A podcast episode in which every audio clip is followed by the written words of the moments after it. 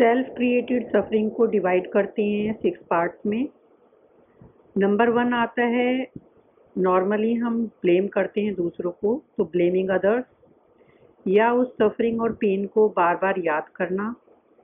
Number three over sensitive होना या over reactive होना उस प्रॉब्लम को, के बारे में।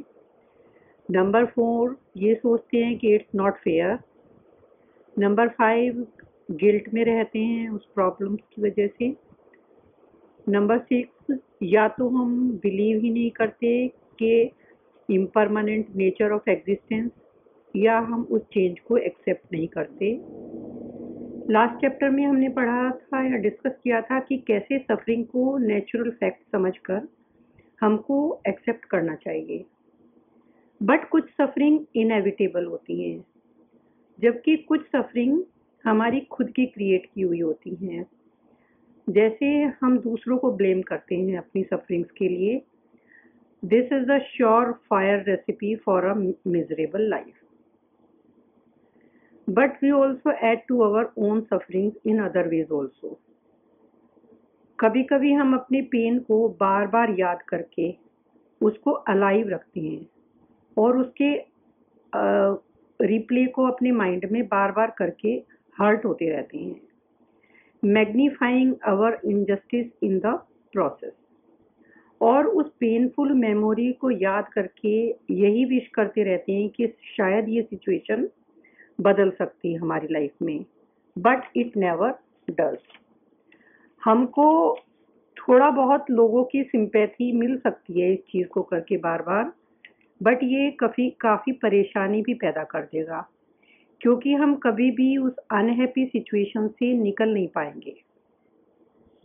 दलाई लामा एक्सप्लेन करते हैं how we add to our own suffering ये काफ़ी दुखद है कि कैसे हम खुद अपने ही दुखों का कारण बनते जाते हैं। कैसे हम अपनी मेंटल अनरेस्ट और सफरिंग को खुद ही बढ़ाते रहते हैं। फॉर एग्ज़ाम्पल यदि हम किसी से हेट करते हैं या किसी को एंगर करते हैं तो हम यदि उसकी बात बार बार ना करें तो शायद उस इंटेंसिटी को हम कम कर पाएँगे। लेकिन यदि हम उस व्यक्ति से हुई इनजस्टिस को याद करते ही रहेंगे और बार बार उसको, को रिपीट करते रहेंगे तो इस तरह तो हेट्रिट और एंगर और बढ़ता जाएगा। ऑफ़ कोर्स ये सेम चीज़ किसी के साथ अटैचमेंट पर भी अप्लाई हो सकती है। जैसे हम किसी व्यक्ति की ब्यूटी से काफ़ी अफेक्टेड हैं। और हम हर समय उसके बारे में ही सोचते रहें तो हमारा अटैचमेंट और इंटेंस होता चले जा, चला जाएगा।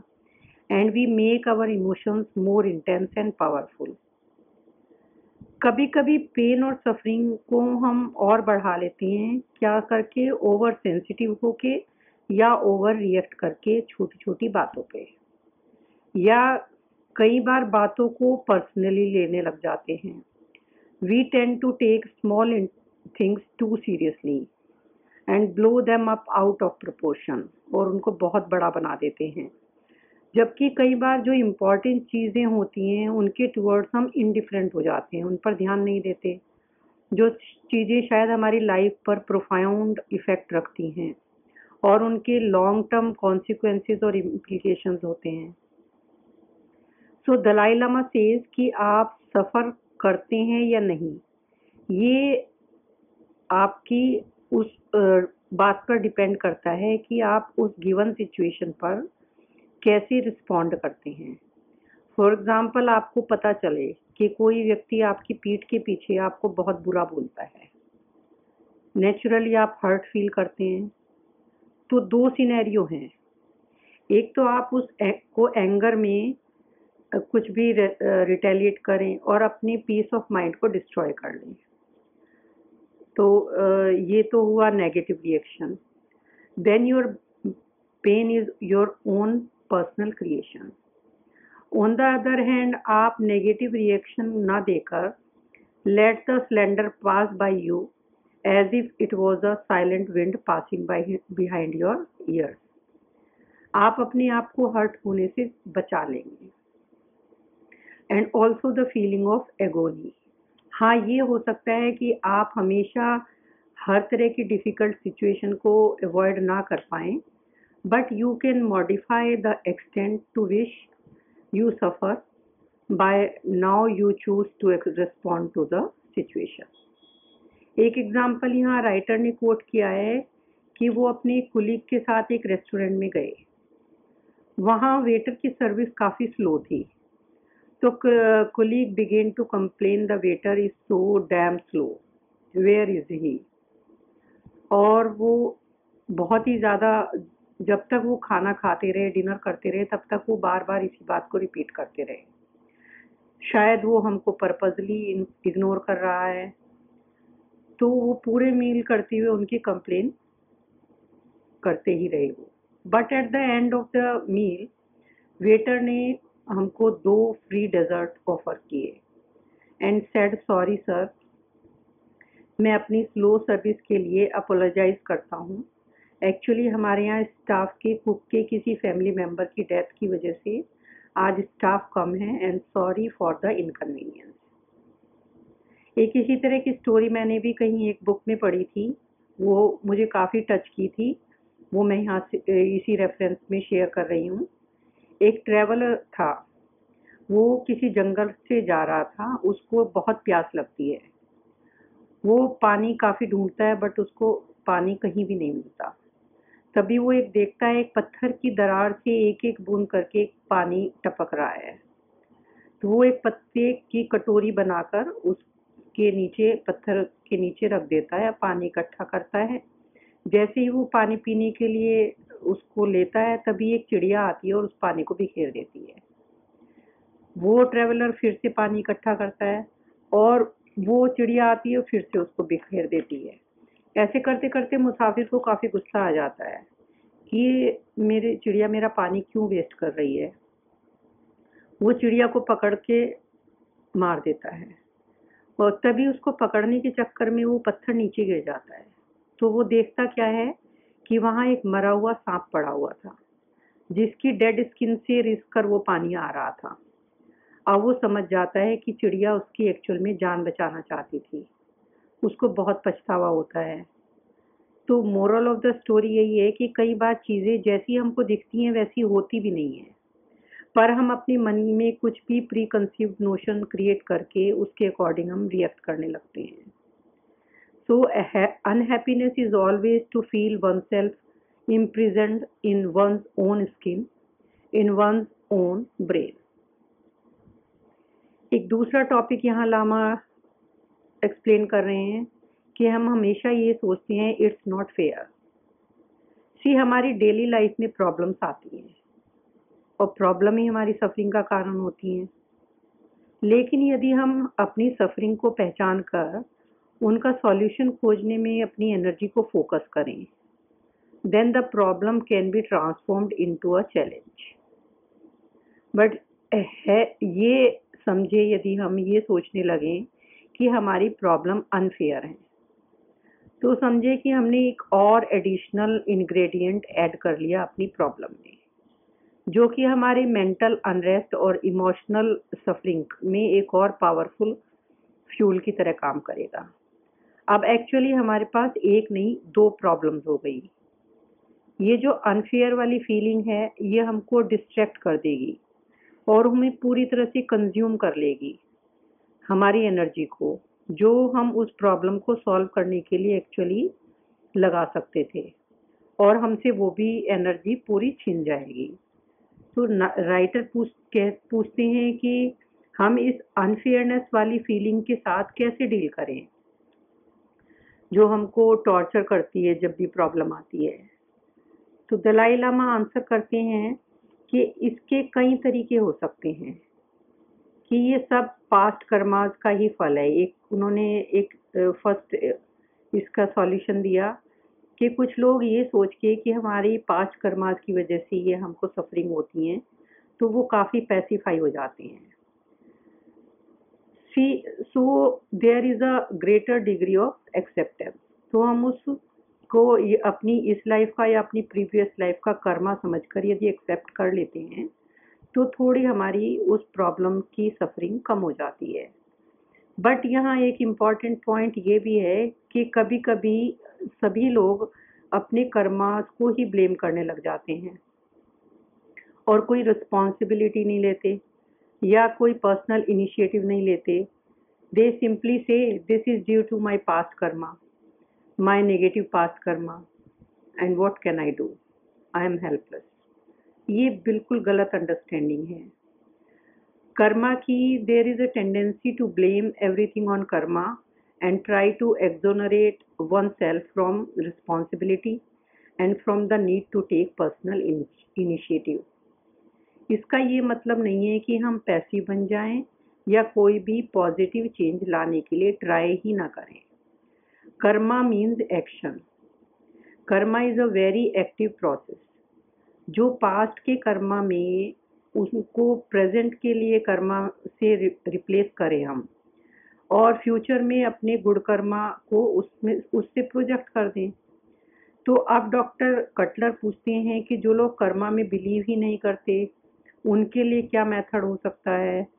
इस फीलिंग ऑफ़ अनफेयरनेस से डील करने का। यहाँ डॉक्टर कटलर ये भी बताते हैं कि वेस्ट में कर्मा की फिलोसफी पे तो लोग बिलीव नहीं करते, लेकिन यहाँ के लोग ये मानते हैं कि गॉड इज़ द क्रिएटर और जो भी डिफ़िकल्टीज उनकी लाइफ में आती हैं, वो उनको गॉड की क्रिएशन का प्लान ही मानते हैं। वो सोचते हैं कि इवन दो सिचुएशन ठीक नहीं है बट गॉड पावरफुल है और मर्सीफुल है। इसलिए इस सब परेशानी का कोई भी मीनिंग होगा, जो भी हमारी लाइफ में परेशानी आई है। और कोई सिग्निफिकेंस होगा इस प्रॉब्लम का।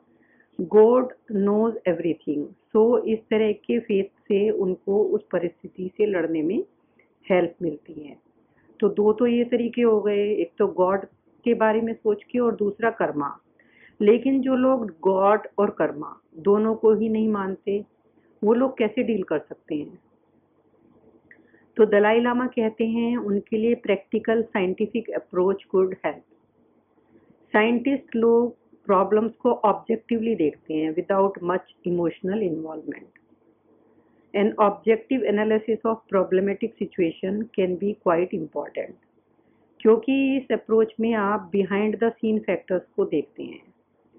फॉर एग्ज़ाम्पल आपके बॉस ने आज आपसे बैडली ट्रीट किया आपको। तो आप क्या क्या बिहाइंड द सीन फैक्टर देखेंगे? There may be other factors at play number one शायद वो किसी चीज़ से ऑलरेडी परेशान है। नंबर दो शायद आज उनका अपनी वाइफ के साथ कोई आर्ग्यूमेंट हो गया सुबह। या शायद वो एक्शन आपसे डायरेक्टली कनेक्टेड ही नहीं है। तो इस अप्रोच से आप एडिशनल एंजाइटी से बच सकते हैं। एंड वन मोर थिंग इस तरह की एनालिसिस को यदि अनबायस्ड और ऑनेस्ट होकर करते हैं तो हम देख पाते हैं कि शायद इस सिचुएशन के लिए हम शायद खुद भी कुछ रिस्पॉन्सिबल हैं। So basically narrow pattern of thinking से अनफेयरनेस वाली फीलिंग ज़्यादा इफ़ेक्ट करती है। और यदि हम अपनी अप्रोच को थोड़ा वाइड कर लें और ऑनेस्ट रहें तो हमको अपना जो हम उस प्रॉब्लम में कंट्रीब्यूशन है कि शायद ये प्रॉब्लम कहीं ना कहीं हमने ही तो नहीं खड़ी की, ये भी हम देख पाएँगे। नेक्स्ट टॉपिक है guilt as a product of an imperfect world all of us are imperfect ये तो आप मानते हैं कि सभी लोग हम इम्परफेक्ट हैं। हम सभी ने कहीं ना कहीं कुछ ना कुछ गलत किया है, जिनका हमको रिग्रेट है। चीज़ें जो हमने की, या चीज़ जो हमको करनी चाहिए थी, या चीज़ें जो हमने नहीं की। इन गलतियों का पश्चाताप हमको सही रास्ते पर चलने के लिए हेल्प करता है। और उन गलतियों को ठीक करने का फ्यूचर में हमको एनकरेज भी करता है। लेकिन यदि हम उन मिस्टेक्स की वजह से एक्सेसिव गिल्ट में चले जाते हैं और सेल्फ ब्लेम और सेल्फ हेट्रेट का कारण बन जाते हैं तो इससे कोई पर्पज़ सॉल्व नहीं होगा। लामा कहते हैं, ये हमारे लिए सेल्फ पनिशमेंट और सेल्फ इंड्यूस्ड सफरिंग के सिवाय कुछ नहीं होगा। तो ये हमारा सफरिंग में ऐड करने का एक और तरीका हो गया कि हम अपने आप को गिल्ट में चले जाते हैं। तिब्बत में गिल्ट वर्ड यूज़ नहीं होता है। जैसे इंग्लिश के वर्ड यूज़ करते हैं ऑल दो वहाँ पे वर्ड यूज़ होता है रिमोर्स रिपेंटेंस और रिग्रेट यानी पश्चाताप. With sense of rectifying things in the future हम सब जीना सीख सकते हैं without the brand of guilt जो सिर्फ़ हमारी नीडलेस सफरिंग का कारण बनता है। नेक्स्ट टॉपिक है रेजिस्टिंग चेंज गिल्ट एक्चुअली आता है जब हम ये सोचते हैं कि हमने कोई ऐसी मिस्टेक की है जो इरिपेरेबल है। The torture of guilt is in thinking that any problem is permanent जबकि लाइफ में कुछ भी ऐसा नहीं है जो परमानेंट हो। सो सिचुएशन तो चेंज होती रहती है तो पेन भी सबसाइड हो जाता है। जब वो प्रॉब्लम चेंज हो जाएगी या ख़त्म हो जाएगी तो ये चेंज जो हमारी लाइफ में आता है, ये तो एक पॉजिटिव साइड हुआ। चेंज का। लेकिन नेगेटिव साइड ये है चेंज की, कि हम चाहते ही नहीं कि चेंज हो। We resist change in nearly every area of life so in describing in ever changing nature of life Dalai Lama explain करते हैं कि ये बहुत ही इंपॉर्टेंट है कि सफरिंग के कॉज को या ओरिजिन को पहचानना। कि ये कैसे हुआ, क्यों हुआ। हमको अप्रिशिएट करना चाहिए इम्परमानेंस और ट्रांजिएंट नेचर ऑफ़ एग्जिस्टेंस क्योंकि हमारी नेचर हमेशा ऐसी है कि वो बदलती रहती है लाइफ में.